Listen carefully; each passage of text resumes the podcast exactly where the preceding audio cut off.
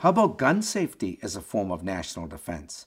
In 1981, a mentally disturbed man, John Hinckley, walked into a pawn shop, bought a gun, and shot and almost killed President Reagan.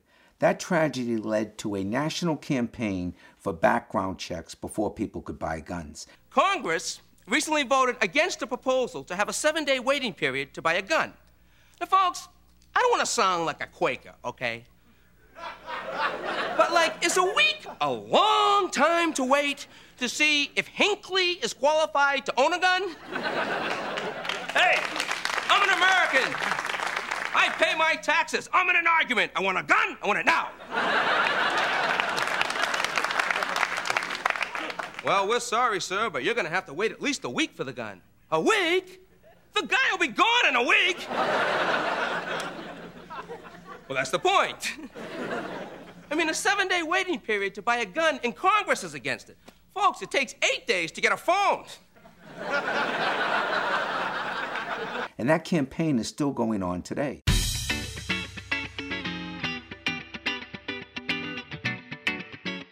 Hello, everybody. Welcome back to our 50th. That's right, our 50th show, folks. I'm so psyched to be here today. We got 50 shows under our belt. We really hope you've been appreciating them and listening to them and watching them and maybe sharing them with your friends and relatives and colleagues and people that you think would enjoy them. One of the great things about this show is that we get to talk to people who are doing positive things in the state of Massachusetts, around the country, and sometimes around the world. And today we have a real hero joining us today. I mean, this man, I can't say enough about his efforts on behalf of gun safety, not only in Massachusetts, but around the country. Many of you who live in Massachusetts might remember that big, giant billboard that was on the Mass Pike, as right on the other side of Kenmore Square, right across from Fenway Park. As you would come into Boston or come out of Boston, you would see this billboard, and it was the most remarkable public service announcement I've ever seen. It was about 100 yards long, and it was an ongoing tally of how many kids in this country had been shot and killed by gun violence. And it was just a stark daily reminder of the epidemic of gun violence in the country. And this gentleman, John Rosenthal, is the founder of that. It was his brainstorm to put it up there. He owns the property. He put that up there. And I can't think of another public act that had more to do with raising the consciousness in the state of Massachusetts anyway, about gun violence in this country and the effect on children, obviously on families, obviously on society. So please welcome to the show the co-founder of Stop Handgun Violence, the one and only Mr. John Rosenthal. Hello, John. Welcome back to the show. Hi, Jimmy. Thanks for having me back. Well, it's our pleasure. And again, our honor, John. I don't know how you keep going. When did you co-found Stop Handgun Violence? 1994. That is over 1 million dead Americans ago from preventable gun violence.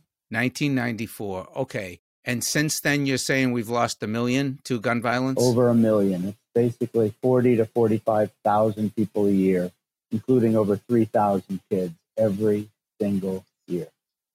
Right. Thanks for having me back, Jimmy. I started Stop Handgun Violence in 1994.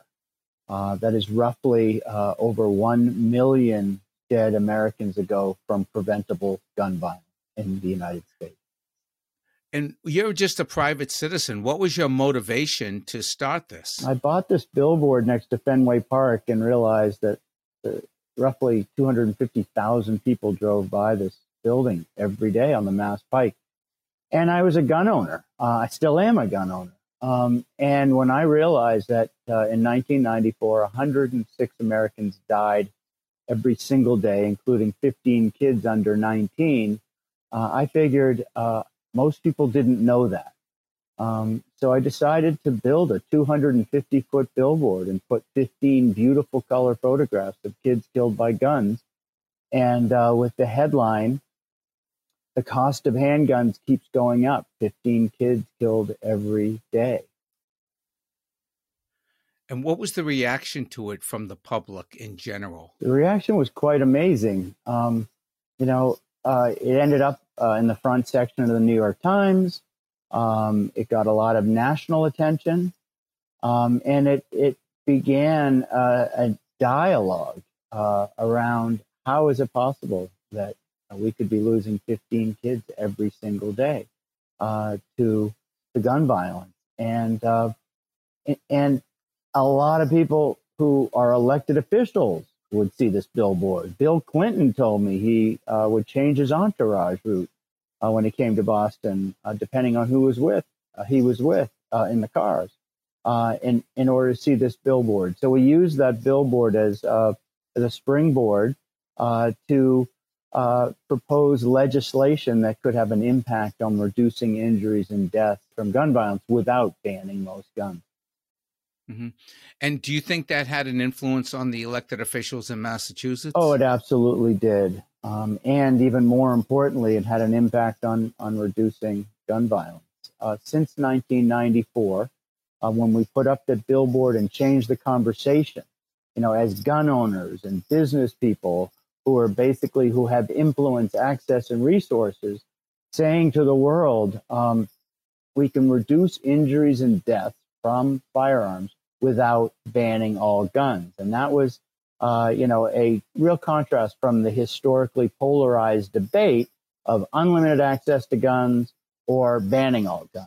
And since 1994, here in urban Massachusetts, based on 4 gun bills, 3 of which were signed by Republican governors here in the Commonwealth, we have reduced the rate of gun deaths by 40%. And as an urban state, we have the very single lowest gun death rate in the nation. And if every state simply had the same low gun death rate as Massachusetts, as we've done without banning all guns, over half of all the 45,000 annual gun deaths a year would be prevented. Well, what was the secret to it, John, that what made it work in Massachusetts that has not worked around the rest of the country and many other states? All we did is we took a lesson from how inherently dangerous products like automobiles are regulated. And in Massachusetts, we simply regulate easily concealed handguns and military-style weapons. So we require accountability and responsibility on the part of gun owners to get licensed and lock their guns if they're not, in their control. Gun dealers have to operate out of bona fide stores separate from their car trunks and backpacks. Gun manufacturers have to put safety features on their guns just like they do on automobiles. And law enforcement, has to regulate and enforce our gun laws like they do with automobiles. And that is sort of like as simple as it gets. And like with, you can't own a military style tank, you can't own a military style assault weapon designed to outgun cops like a tank would and designed to carry, more rounds than law enforcement and designed to kill as many people as possible without having to reload. That is what we do here in Massachusetts. And that is what is needed across this country. And frankly, there's only about 10 to 15 Republicans in Congress holding up what the will of the people in America want, which is they do not want their children killed in schools. They do not want to feel unsafe in public. They also do not want to ban all guns. But we at least have to have a background check for all gun buyers, and we have to ban military-style weapons, and we have to have licensing like we have from automobiles, renewable licensing. So, law enforcement, knows the people in their community. They can license those people if they know that they have a history of being responsible. And they can prevent a license for those in their community who they know have had a history of violence. Mm-hmm. Well, John, how were you able to get 3 Republican governors to buy into that type of a formula? And why are we so unable to get that type of buy-in from other Republican governors around the country? Well, the biggest reason I would say is because this effort here in Massachusetts was led by gun owners like me, as well as business people with influence, access, and resources, who don't typically get involved in a wedge issue because they're too concerned about their businesses. We changed the conversation as well from the polar extremes to how are kids and criminals and dangerously mentally ill accessing, deadly firearms without detection. And when you put it into sort of that context, it was much easier to support. And again, always saying our goal is not to ban all guns, but it's to make it harder for people that we already deem prohibited from accessing guns. I mean, how do you know if somebody has a history of violence or is a prohibited buyer if you don't have a background check?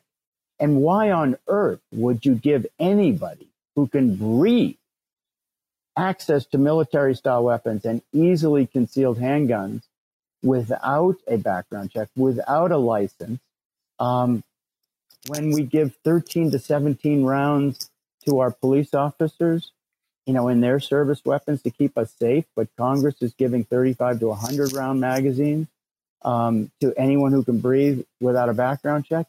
In this country, and I have hunted, you need a hunting license everywhere. And when you hunt deer, you're limited. You have to get a license, number one, and you're limited to 5 rounds for shooting deer and 3 rounds for shooting duck in order to protect the deer and duck population. When you want to hunt humans, no license required, no limit on the number of rounds. And when you want to outgun police officers, buy a high-capacity ammunition magazine and a high-powered AR-15, the common denominator in the daily mass shootings, without detection. I mean, our federal gun policy, unlike in Massachusetts, we changed the conversation. We came up with very effective ways to reduce preventable injuries and deaths from firearms. And, we had an honest conversation. And these 3 Republican governors saw the writing on the wall that they wanted their kids to be safe and their communities to be safe. But nationally, you've got a gun lobby who has convinced Congress, threatened Congress, intimidated Congress, to give immunity to the gun industry so they can't be sued and have no background check requirement and no limit on the number of rounds and no limit on the firepower. I mean, we have gun violence by design. So, John, if you were the leader of the national gun safety movement, what would you suggest that we do to take action? Simply replicate what we've proven to be effective here in Massachusetts by regulating inherently dangerous firearms like we regulate inherently dangerous cars. I mean, we have the lowest gun death rate in the nation, yet 70% of all gun crime that'll happen today and every day in Massachusetts happens with guns purchased out of states without background checks, like Maine, New Hampshire, and Vermont. No background checks in New Hampshire? Not if you buy guns from private individuals. In 32 states, there is no background check. So if you have some kind of prohibition or a felony conviction, simply drive from Massachusetts to Maine, New Hampshire, Vermont. 32 states do not require background checks from private gun dealers. And the only reason you would go to a federally licensed gun dealer who has to run a background check is because you can pass one. But criminals know. Even Al-Qaeda and Hezbollah have come to the United States and gone to these 32 states and gone to the 5,000 gun shows that happen every year and buy guns without a background check and ship them back to their country. Are the background checks effective? Well, I mean, they're effective in the states that have them, but not every state has them. 32 states don't have them. And, the system is designed to fail if there's this bifurcated system. If you're a law-abiding citizen and you can pass a background check, you go to a federally licensed gun dealer. If you're, a criminal or prohibited for some reason or a domestic, you've been convicted of a domestic, domestic violence, or you're an international terrorist, simply go to one of the 32 states where a background check isn't required and buy it from a private gun dealer who can operate out of backpacks, car trunks, sort of kitchen tables.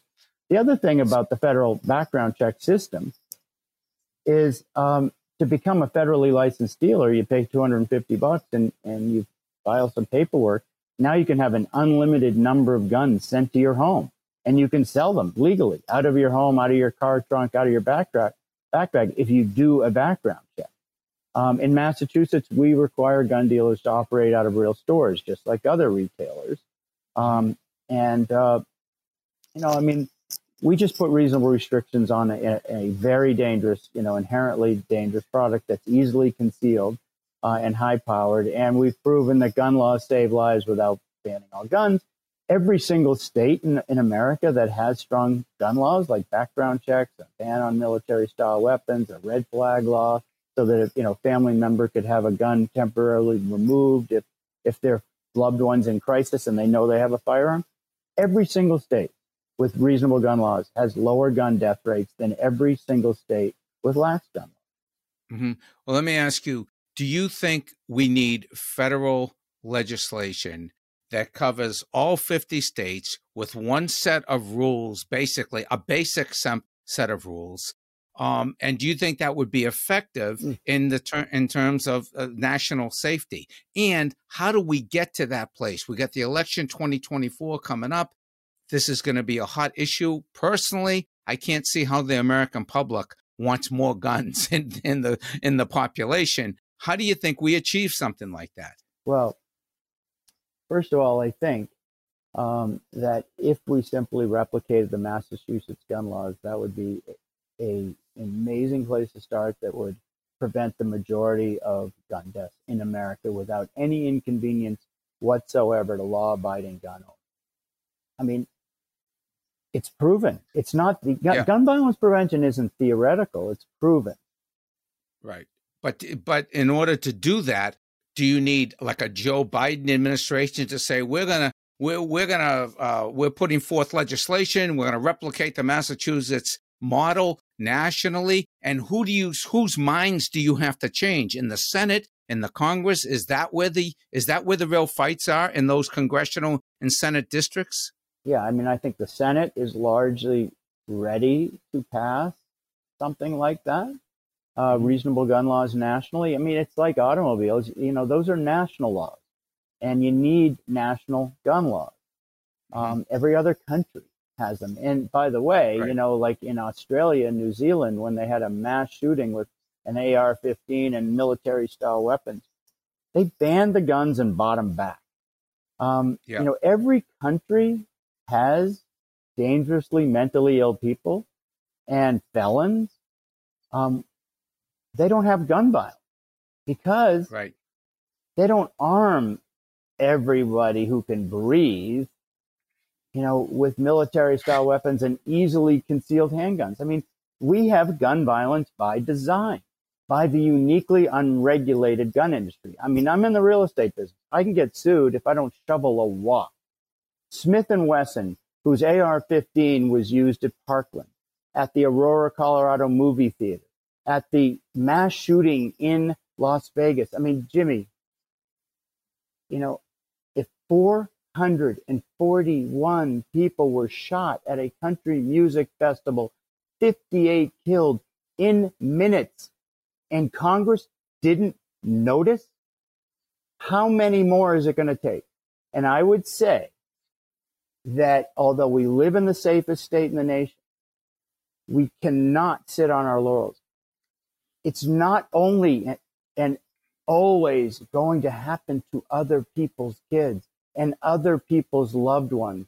And when you can simply drive over the border to Maine, New Hampshire, and Vermont, or we're connected to Florida, Mississippi, Alabama, where all these guns are coming from, it's just a matter of time. It's less likely to happen here. It's going to happen here. And if it wasn't 441 killed in a music festival, what is it going to be? 1,000 at Fenway Park? It's going to happen because we don't care enough about our children and our loved ones. We don't make this issue a priority. And the gun lobby are single issue voters. So yes, you need a Joe Biden. Yes, you need a democratically controlled Senate. And you need to remove no more than like 5 to 10, 15 maximum spineless Republicans from the U.S. Senate and House of Reps, and we will join the civilized world by making it harder, not easier, for psychopaths and criminals and dangerously mentally ill from accessing guns undetected. And these are guns designed for war, designed to outgun cops, designed to kill as many people as possible. That is what we allow in this country because we don't care enough about getting involved in our politics.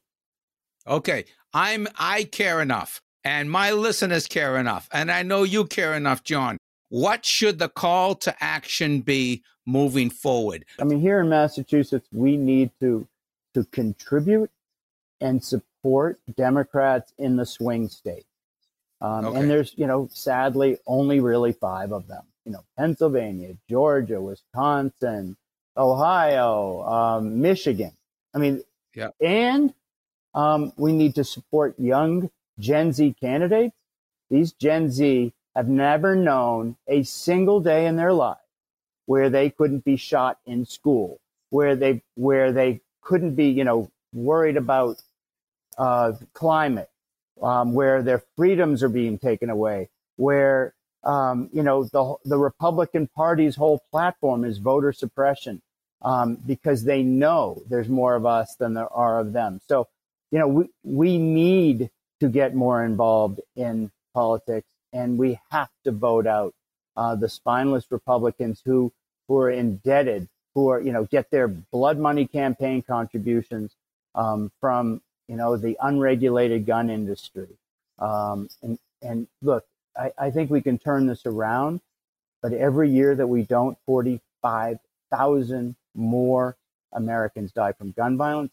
Every hour, every 30 minutes, a kid is killed in America. is shot in America. Every 3 hours, a kid is killed in America. This is, unfortunately, it's preventable, but it's going to take a concerted effort, and people are going to have to become single issue voters on guns, just like the far right is. Thank you, John.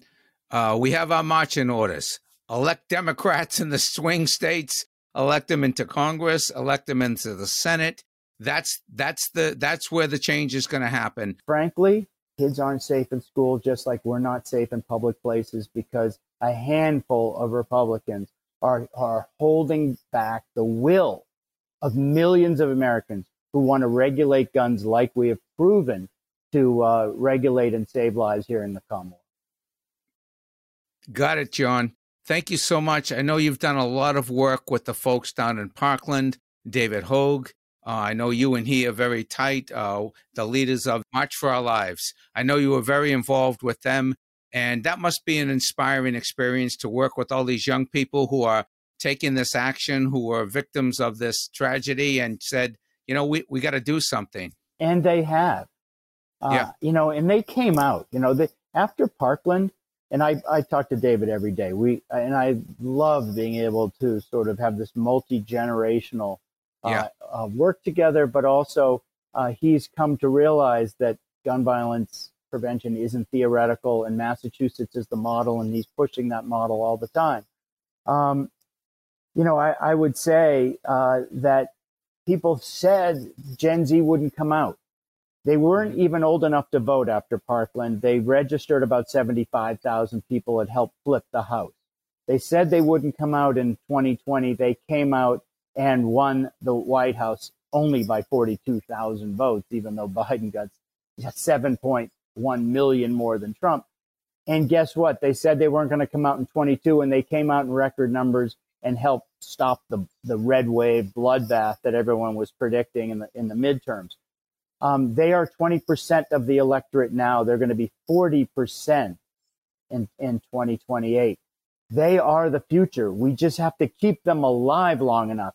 And God forbid we don't, because our democracy will be lost. The future is being lost every day as a result of gun violence. And we've got to do better.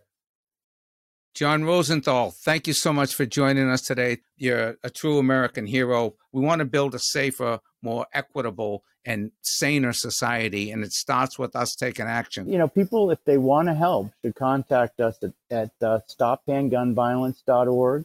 We work very closely with March for Our Lives. We should be supporting these young folks who we've really let down. And I would also suggest, you know, calling, you know, here in Massachusetts, where you are more likely to live here, you are more likely to not be shot here.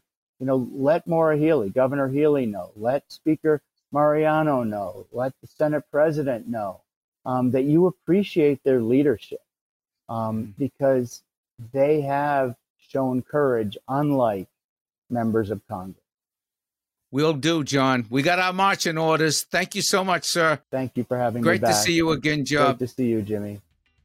50 episodes under our belt, and we're marching forward, ladies and gentlemen. Progress, peace, prosperity. Keep smiling, buddy.